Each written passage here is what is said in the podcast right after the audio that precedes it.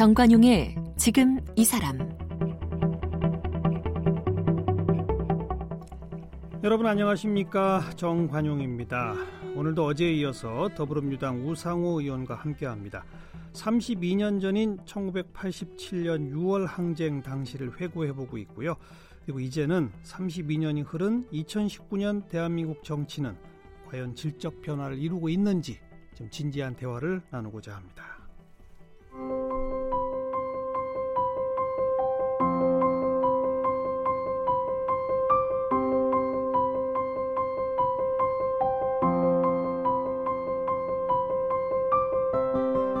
우상호 의원은 연세대 국어국문학과를 졸업했습니다.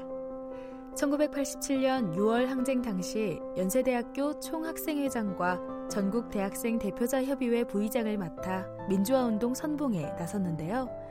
6월 항쟁 시위 과정에서 숨진 대학 후배 이한열 열사를 위한 서울시청 앞 대규모 장례식의 집행위원장을 맡기도 했습니다. 2002년 김대중 전 대통령이 전대협 출신인 이인영, 우영식 의원과 함께 우상호 의원을 영입하면서 제도권 정치를 시작했는데요. 17대 총선에서 열린우리당으로 서대문 갑에 출마해 국회에 처음 입성했고 19대와 20대 국회의원으로 활동하고 있습니다. 열린우리당과 통합민주당, 민주당 대변인을 지냈고 민주통합당 최고위원과 더불어민주당 원내대표를 역임했습니다. 네, 더불어민주당 우상호 의원과 만나고 있습니다. 어제 우리가 이제 87년 6월 항쟁의 승리, 그러나 12월에 패배, 그리고 88년 야권 통합 운동 한번 해보려고 했는데 또 잡혀갔다. 네, 거기까지 얘기를 했습니다. 네, 네, 네. 그리고 정치 제도 정치권에 들어오기까지 한 10여 년 시간이 있는데 그 네. 사이에 어떤 활동들을 했었습니까? 그때 87년 정권 교체 실패하고 저희 이제 소위 전대협을 만들었던 87년 6월 항쟁을 주도했던 전대협 일기 음. 학생회장단이 계룡산에 모여서 이제 결의를 했어요. 음, 우리는 정권 교체에 실패한 음. 책임이 있다. 앞으로 한 10여 년간 에, 빛나는 자리에 가지 말자. 음. 그리고 두 번째 지역 자기 지역. 그러니까 이제 예를 들면 이제 부산 대 학생회장이면 부산, 대구에서 했으면 대구, 뭐 충청도 대전에 쓰면 대전. 그래서 지역을 떠나지 말고 전부 서울로 모이지 말자. 음. 자기 지역에 지역에 있어 활동하자. 예, 활동하면서 어.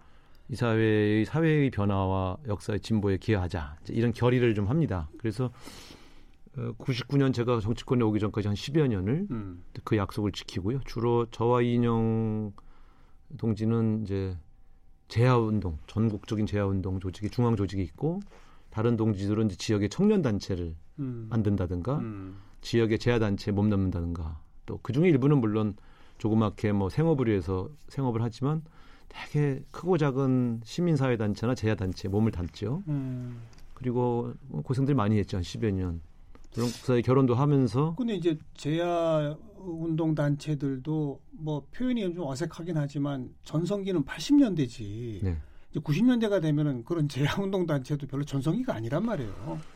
그렇죠. 그러니까 우리가 그런 재하단체나 지역의 청년 단체 활동을 음. 하는 사이에 갑자기 시민사회, 그러니까 경실련, 그렇죠. 참여연대 이런 네. 단체들이 음. 훨씬 더 정책적 무게를 가지고 그럼요, 그럼요. 어, 등장하기 시작을 했죠. 음. 그래서 이제 우리 같이 그 거리에 이 말하자면 이, 이 투사들은 음.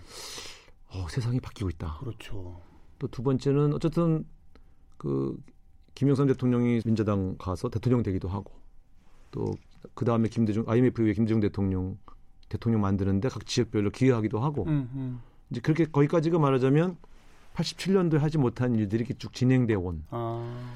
그리고 우리는 사실 다 보면 이제 생활인들이 막 되기 시작을 하죠. 직장 다니고. 네. 그리고 이제 우상호 의원은 어디 취직해 본 적 있어요? 저는 출판사를 한 어, 4년 어. 제야에 있으면서 또 왜냐면 이제 애가 나오니까 어. 아 나도 뭐 생업은 해야지 월급 받아야지 부인한테 뭐 음. 신세 질 수 있나 우리 부인이 직장 다녔으니까 음. 그래서 그때만 해도 작은 생각으로 출판사를 하면서 돈을 벌면서 또 한쪽으로 데모도 계속 해야지 이러고 어. 했는데 어허. 사업이 이렇게 만만한 게 아니더라고요. 출판사 망했습니다. 출판사를 그러니까 취직한 게 아니라 직접 운영을 네, 했고요. 네. 어. 그래서 후배가 하던 출판사를 인수해서 했는데 음. 아, 좋은 조건에서 인수했어요. 돈 한 푼 안 들고. 근데 결국 저는 사업할 제가 지금도요. 네. 직원들을 한 네다섯 명 고용해서 월급 안 밀리고 음. 몇년 사업하는 사람들은 저는 무조건 애국자라고 생각합니다. 근데 해보니까 네, 네. 아 보통 일이 아니에요. 그래서 어. 저거 결국 부인에게 생업을 의지를 많이 하고 아. 저는 맨날 데모하러 다니고 네. 네, 미안하죠. 한 10여 년을 음. 그렇게 살았죠. 음. 네. 그러다가 제도 정치권에 들어가는 이 일종의 존재론적 결단인데 네. 그건 어떻게 이루어진 겁니까? 어, 그때 이인영 동지가 음. 이제 좀 보자고 그래서 임종석, 오영식 이렇게 우리 전대 멤버들 같이 술을 먹었는데 모종의 제안을 받았다. 99년도에 김대중 대통령께서 여당에 새로운 바람을 불러일으키기 위해서 정당 개혁을 해서 정당을 새로 만들려고 하니 음. 그때 이 젊은 87년 멤버들이 에, 합류해서 좀 정치를 좀 개혁하는데 좀 도와주라. 어떻게 할 거냐. 그래서 예. 이제 난상 토론을 하면서 밖에서 우리가 제야하고 시민사회 해봤자 정치 권력을 변화시키는데 우리가 한계가 있다. 또 김대중 대통령을 대통령 만들었으니 밖에서 할 수 있는 일은 이제 끝난 것 같다. 음. 그래서 이제 들어가자. 그렇게 결정하고 이제 정치권에 들어가게 된 것이죠. 이인영, 임종석, 오영식, 우상호 함께. 네. 아, 그래서 새로 만든 당이 아마 새천년 민주당. 그렇습니다. 그렇죠. 네. 어. 그리고 선거 여러 번 치렀죠. 네, 지금까지 다섯 번 치렀어요. 다섯 번. 네. 그 중에 두 번 떨어지고 세 번 되고. 네. 어. 그두 번 떨어져 보고 세 번 당선돼 보고 이렇게 해보니까 음. 아 국민들이 무섭더라고요. 유권자 음. 한분 한 분이 음. 정말 소중해요. 음. 처음에 영입됐을 뭐 영입됐을 때만 해도 약간 기고만장했거든요. 예. 화려한 스타가 된 것 같고 막 예. 그랬는데 야 이게 지역구에서 낙선해 보니까 그러니까 정치 간단한 게 아니더라고요. 음. 예. 그 다섯 번 맞붙은 상대가 똑같죠? 네, 이성원, 이성원 전, 전 의원님, 네, 전 의원. 네. 같은 대학 같은 학번 아니에요? 맞습니다. 같은 연대 같은 파리라고. 저보다 나이가 네 살 많으셔, 많으셔서 제가 형님 형님 보시는데 어. 이런 악연이 없죠. 그렇죠. 네. 다음에 또 붙게 되면 이건 여섯 번인데. 그러니까. 아, 아 한국 정치사의 바로 전무, 내년이에요. 네, 전무 어. 후무한 일이 될 것 같습니다. 어. 네.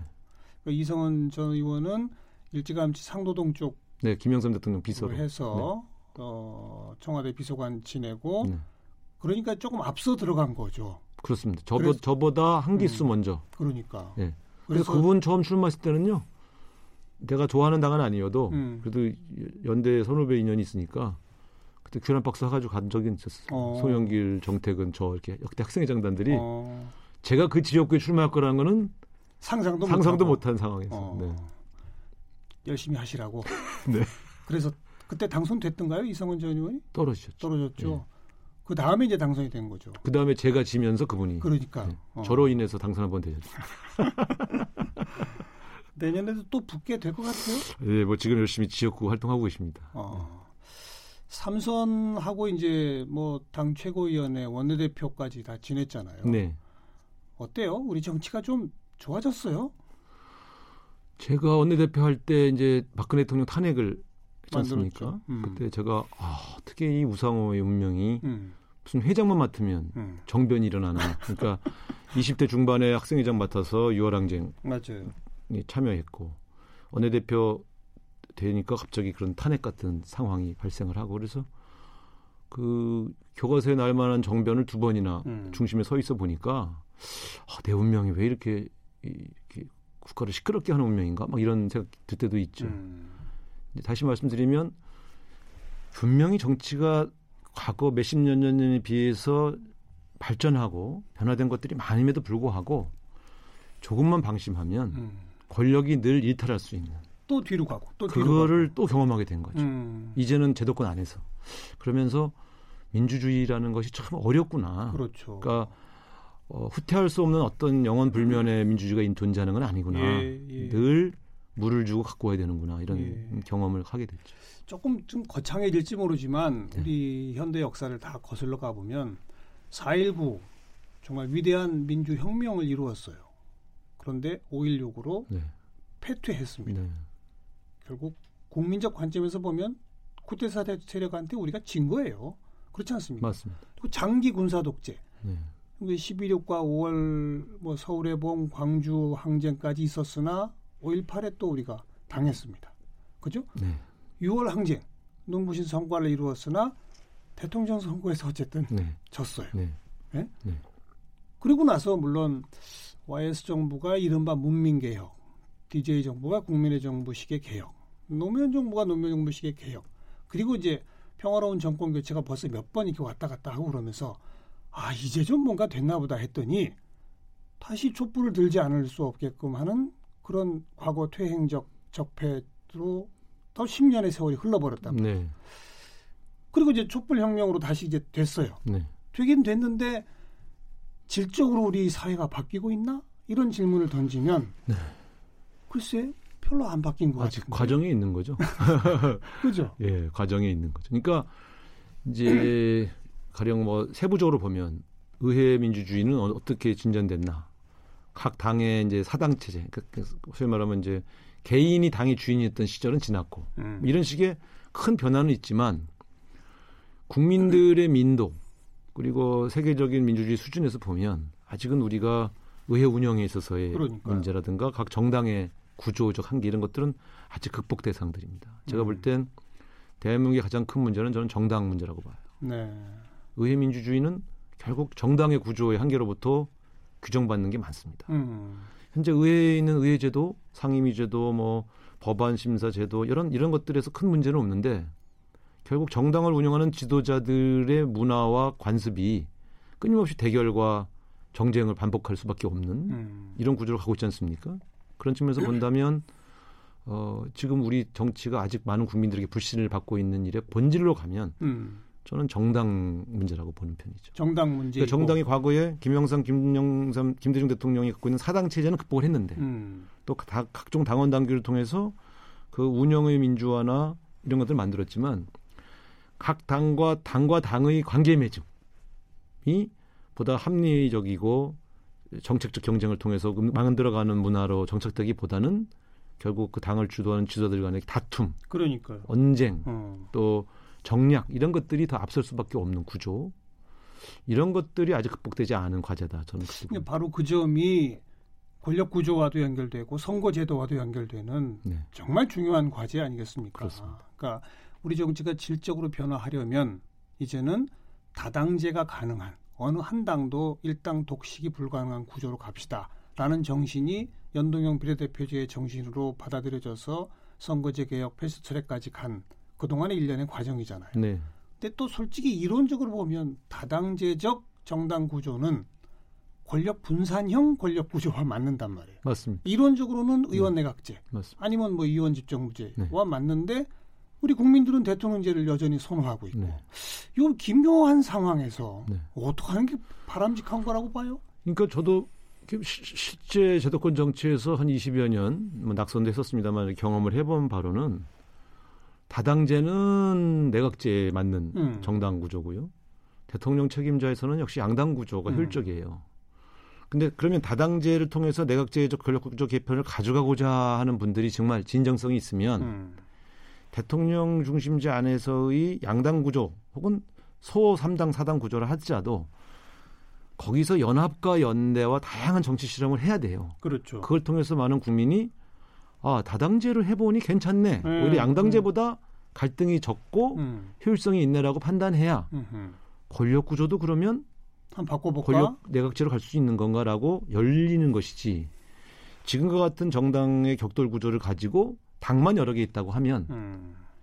정치 불신만 심어야 되지 않습니까? 음. 국민들이. 그러니까 제가 다당제와 내각제에 대해서 저도 좋은 장점이 있다고 열린 마음으로 느끼고 있지만 정치는 현실이니까. 글로 이동하려면 선결 조건이 뭐냐? 음. 결국 정치 불신 때문에 다당제를 못 가는데 정치 불신 때문에 내각제로 못 가는데 왜? 야 내가 직접 뽑은 대통령 나라를 통치하는 것이 좋지 저 내가 불신하는 국회의원들이 수상하고 내가 불신하는 국회의원들이 장관 해먹는 건 자기들끼리 또 짬짬이해서 그렇지. 그러니까 정치 불신이 심화될수록 내각제로 못 갑니다. 음. 그러니까 내각제로 가고 싶으신 분들은 대통령 책임제 하에서의 양당제를 하더라도 양보의 미학, 정책 경쟁의 미학을 만들어야 되는데 그게 불가능하죠. 선거가 다가오면 그러니까요. 극렬한 겨, 겨, 저 경쟁 구조, 갈등 구조를 부추겨서 자기 지지층을 결집해야 되니까 음. 결국은 이게 동전의 양면이죠. 저는 그런 측면에서 우리 정치가 에, 저는 시험대 들고 있다 네, 이렇게 네. 보고 있는 거고요. 벌써 오래 전부터 시험대에 들어 있어요. 계속 시험만 드네요. 네.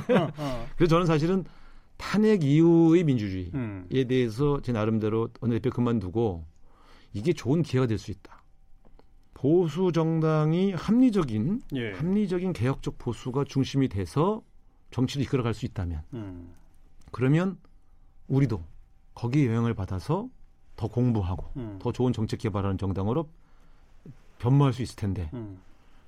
그런 기대를 했다. 저는 했어요 실제로. 어. 왜냐하면 꼭 안 되는 기대만 하네요. 아이 글쎄. 말이에요.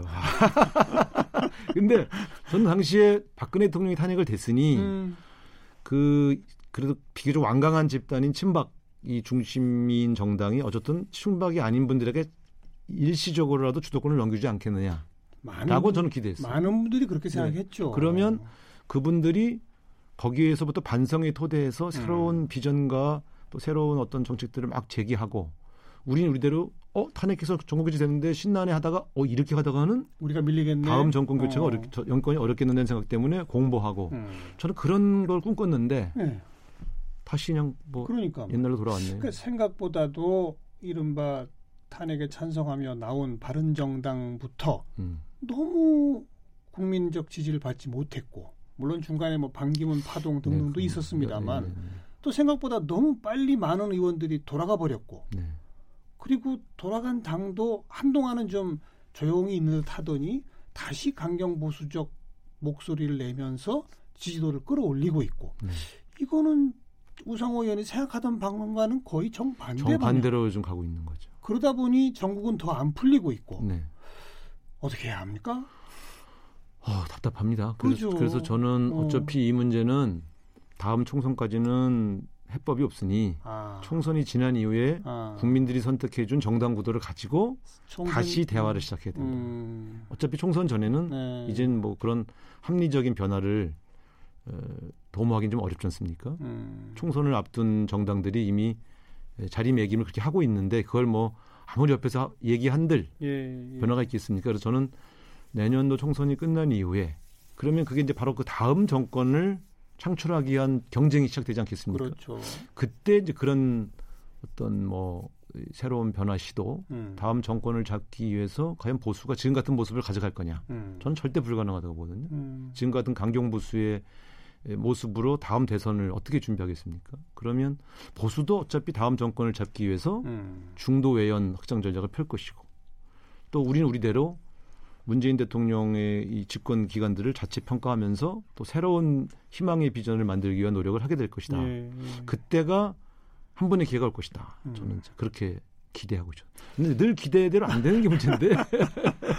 아, 근데 우선 한 가지 내년 총선에 국민의 심판을 받은 후에야 가능하겠다. 이건 뭐 맞는 얘기 같아요. 네. 지금 이미 우선 자유한국당부터가 총선용 전략 체제로 돌입한 것 같고 그렇습니다. 더불어민주당도 집권 여당이기 때문에 국정 운영에 무한 책임을 지려고 하는 부담감이 전혀 안 느껴지는 건 아니지만 좋다. 당신들이 그렇다면 우리도 좋다. 네. 총선용으로 가보자. 이렇게 된 것 같아요. 지금 거의 그런 분위기입니다. 그러니까요. 양쪽이 서로 그러면 네. 그럼 뭐 이제 대격돌로 가는 거죠. 뭐. 그렇습니다. 그럼 금년에는 국회 별로 일을 못 하겠네요. 나머지 달도 어, 해야 할 기본적인 일들을 하겠죠. 가장 근데, 기본만 근데 정말 중요한 국가적 아젠다. 그러니까요. 이걸 가지고 논의 못 하죠. 여야가 머리를 맞대고 논의하기에는 음, 아 너무 어려워진 것 같아요.